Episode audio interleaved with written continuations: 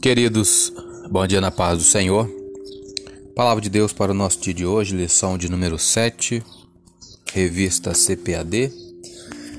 Título: Cultuando a Deus com liberdade e reverência. O texto áureo, João 4:24 diz: Deus é espírito, e importa que os que o adoram o adorem em espírito e em verdade. Verdade prática a adoração em espírito diz respeito à posição espiritual do adorador. Isso quer dizer que o que vale diante de Deus é como adorar e não onde adorar. Leitura diária de hoje, sábado, é 13 de fevereiro de 2021. 1 Coríntios 14, 23 a 25. Ontem lemos o 14 e 20, hoje 23 a 25. Liberdade e reverência são características do culto pentecostal.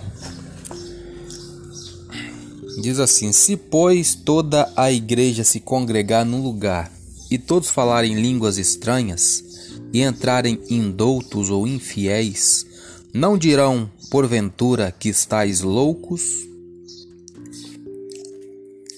Mas se todos profetizarem e algum indouto ou infiel entrar, de todos é convencido, de todos é julgado, quer dizer, ele está entendendo o que está falando. O segredo do seu coração ficarão manifestos e assim, lançando-se sobre o seu rosto, adorará a Deus, publicando que Deus está verdadeiramente entre vós. Comentário. O modo como os coríntios falavam em línguas não ajudava ninguém.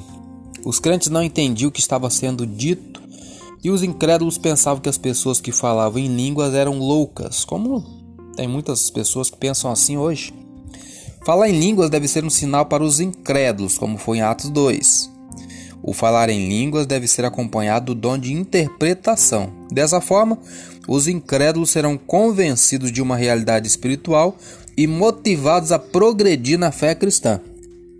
Embora seja esse o modo de alcançar os incrédulos, Paulo diz que a profecia enunciada na língua dos ouvintes é geralmente melhor. Olha o que ele diz aqui no versículo 5, ó. E eu quero que todos vós faleis línguas estranhas, mas muito mais que profetizeis, porque o que profetiza é maior do que o que fala línguas estranhas, a não ser que também interprete, para que a igreja receba edificação. Vamos ler um pouquinho da revista aqui. Já lemos algumas coisas, tópico 1. Lemos também o tópico 2, né? Vamos aqui dar uma lida no subsídio doutrinário. A adoração individual. Nós adoramos a Deus como crentes individualmente em todo o tempo. João 4:23 diz: A hora vem e agora é em que os verdadeiros adoradores adorarão o Pai em espírito e em verdade, porque o Pai procura tais que assim o adorem.